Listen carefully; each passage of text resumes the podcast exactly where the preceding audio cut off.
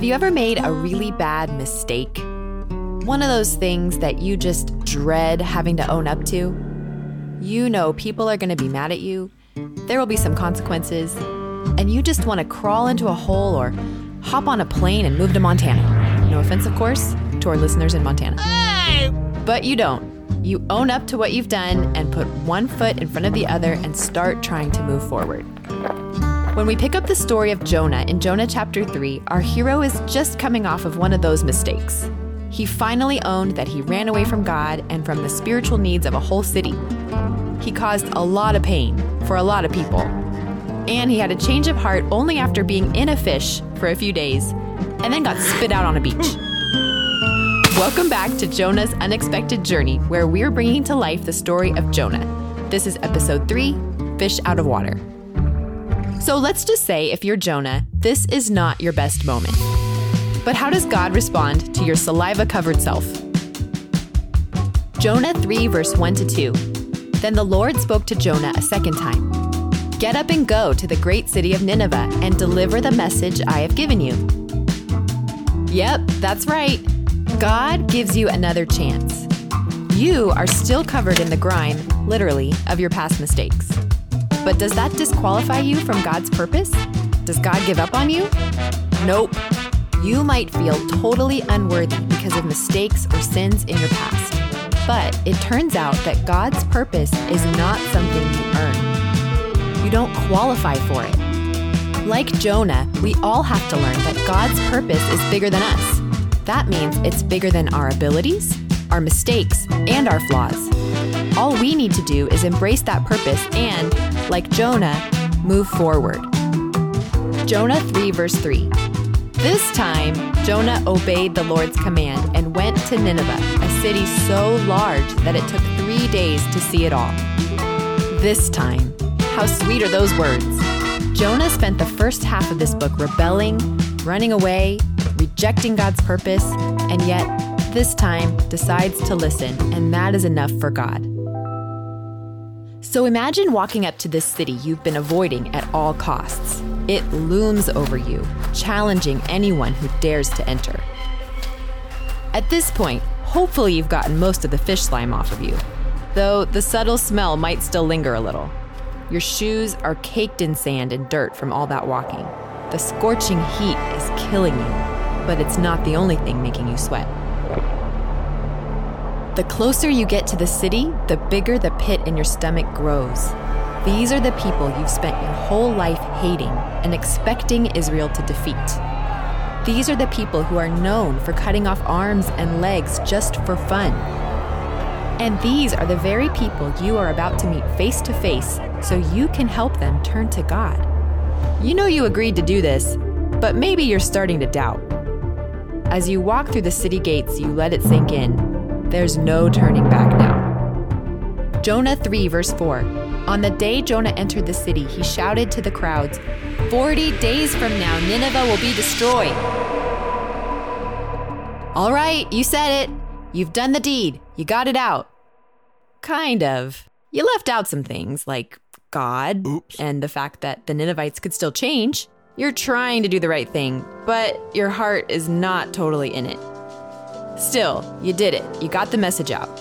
So you may be feeling a mix of emotions right now.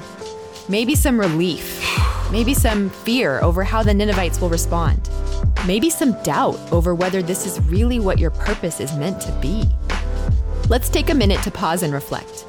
Do you ever start moving forward in one direction and begin to doubt whether you're going the right way?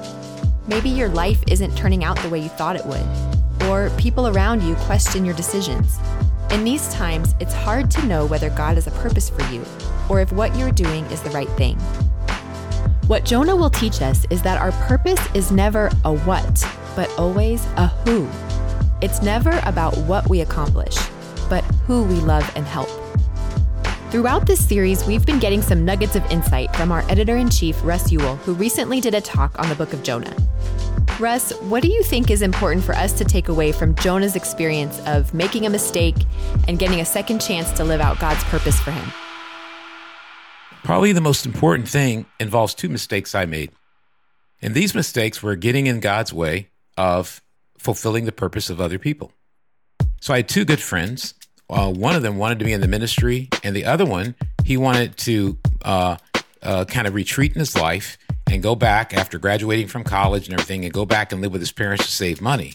And I said to the one who wanted to be in the ministry, I said, you know, because he, he kept not getting a good job for himself. And he was always taking these jobs that really couldn't pay all of his bills and, and, and couldn't take care of his life because he was trying to put all of his energy into trying to be able to make it in the ministry.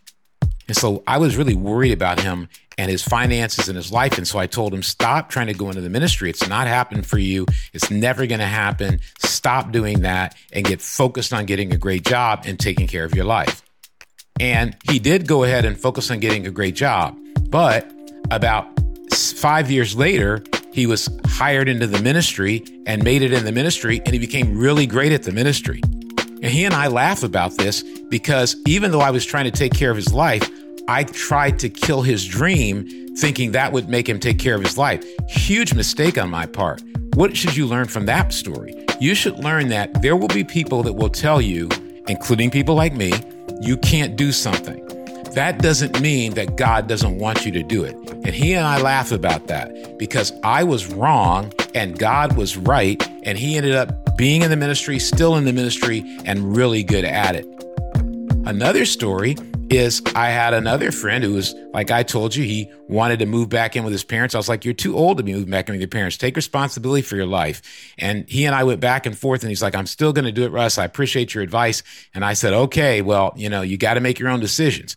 And that was good for me to do that because I had been in a church culture that didn't always allow people to make their own decisions and try to always make sure they did exactly what they were being told by another individual. So he moved back in. He ended up getting his finances in control and he ended up being able to build his life. And he and I have been friends for a long, long, long time now. And he also ended up working in Washington, D.C. in the White House. And so I was wrong. If he had listened to me, he would have never ended up working in the White House. So guess what? There will be people in your life who think they know what God wants for your life, and they are so certain, but really they're wrong. Now, one last thing on that. Some of us are going to say, great. Amy talked about the fact that you know, we want to run away to Montana. And some of us will be like, yeah, God's will for my life is that I move to the island of, of Maui and, and live there by myself in a hut and, and, and, and write, write uh, books for people to believe in God. Well, you know, I think we have to take a step back and say, not everything we want to do is what God wants us to do. Here's what I can tell you about the friends I told you about. The decisions they did they made led to more people becoming Christians. And that's really how you know. The decision God was trying to get Jonah to make was leading to more people becoming Christians. And so people ask, how do I know God's will? If it doesn't lead to more people gaining faith in God and knowing God, then you have to take a pause and go, is this really the direction I ought to go in? But ultimately, no matter what I said, no matter what anybody said, no matter what mistakes my friends had made, God had a plan for them, and that plan got done. Jonah, what a great story. It helped me a lot. I hope it helps you. Thanks, Russ. It helps to remember that our purpose is never determined by circumstances, people's opinions, or even our own mistakes, but rather by God putting us in the times and places we need to be to love and help others. So, how do the violent, merciless Ninevites respond to Jonah's mm, half hearted warning? Let's jump back in the story and find out. Jonah 3, verse 5 to 9. The people of Nineveh believed God's message, and from the greatest to the least, they declared a fast and put on burlap to show their sorrow. When the king of Nineveh heard what Jonah was saying, he stepped down from his throne and took off his royal robes. He dressed himself in burlap and sat on a heap of ashes. Then the king and his nobles sent this decree throughout the city No one, not even the animals from your herds and flocks, may eat or drink anything at all People and animals alike must wear garments of mourning, and everyone must pray earnestly to God. They must turn from their evil ways and stop all their violence. Who can tell? Perhaps even yet, God will change his mind and hold back his fierce anger from destroying us. Wow. So you say your piece and brace for the reaction. Remember, your people and the Ninevites do not get along. You are certainly not thinking they're going to completely change their ways. And you didn't even tell them to change. All you said was they were going to be destroyed. But it doesn't matter how you said it. The Ninevites respond not to an amazing and beautifully crafted speech from you, but to God's word. How crazy would that be to see? You walk into a city full of dark and twisted people. People who are angry, violent, and cold hearted. Maybe as you walk through Nineveh, you witness people stealing from each other or getting into fights every other block. And then, minutes later, they transform before your eyes. Those hardened glares soften into tears. And people are so sad and upset they start tearing at their clothes. Even the king, the leader who probably initiated a lot of the evil and violence of the Ninevites, throws his crown on the ground, tears his royal robe, and puts on a sack. You don't even need to say what they need to do to change. The king does it himself. This is not what you expected from the violent people you had heard so much about. Let's take another minute to pause and reflect about this. Jonah had resisted God's call to help the Ninevites because he had a view of them that convinced him they didn't deserve God's mercy. But God didn't think that way. He gave the Ninevites a second chance, not unlike the second chance he gave Jonah. Jonah spent so much of his energy judging and assuming the worst about them that he never took the time to think about what they needed. Maybe under their violent lifestyle was pain, or hurt, or fear. Maybe this way of living was all they had known. No matter their background, Jonah had made his assumption about them and decided they weren't worth the trouble of saving.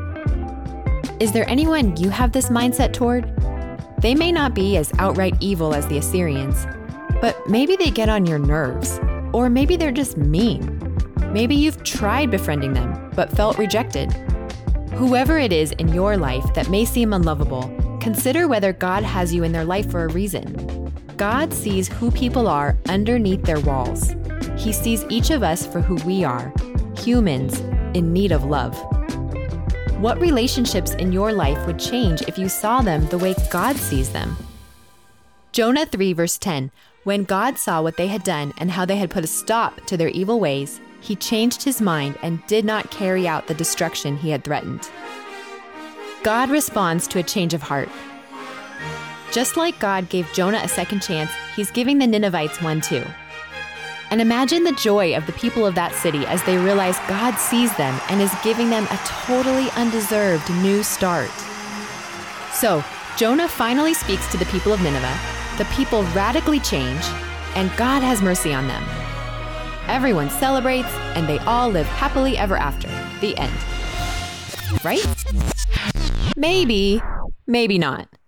One thing's for sure Jonah never does what we expect him to do, and we still have one chapter left. Will Jonah be excited to help more people like the Assyrians? Or does he still have a lot to learn about God's mercy and God's purpose? Find out next week in our final episode of Jonah's Unexpected Journey.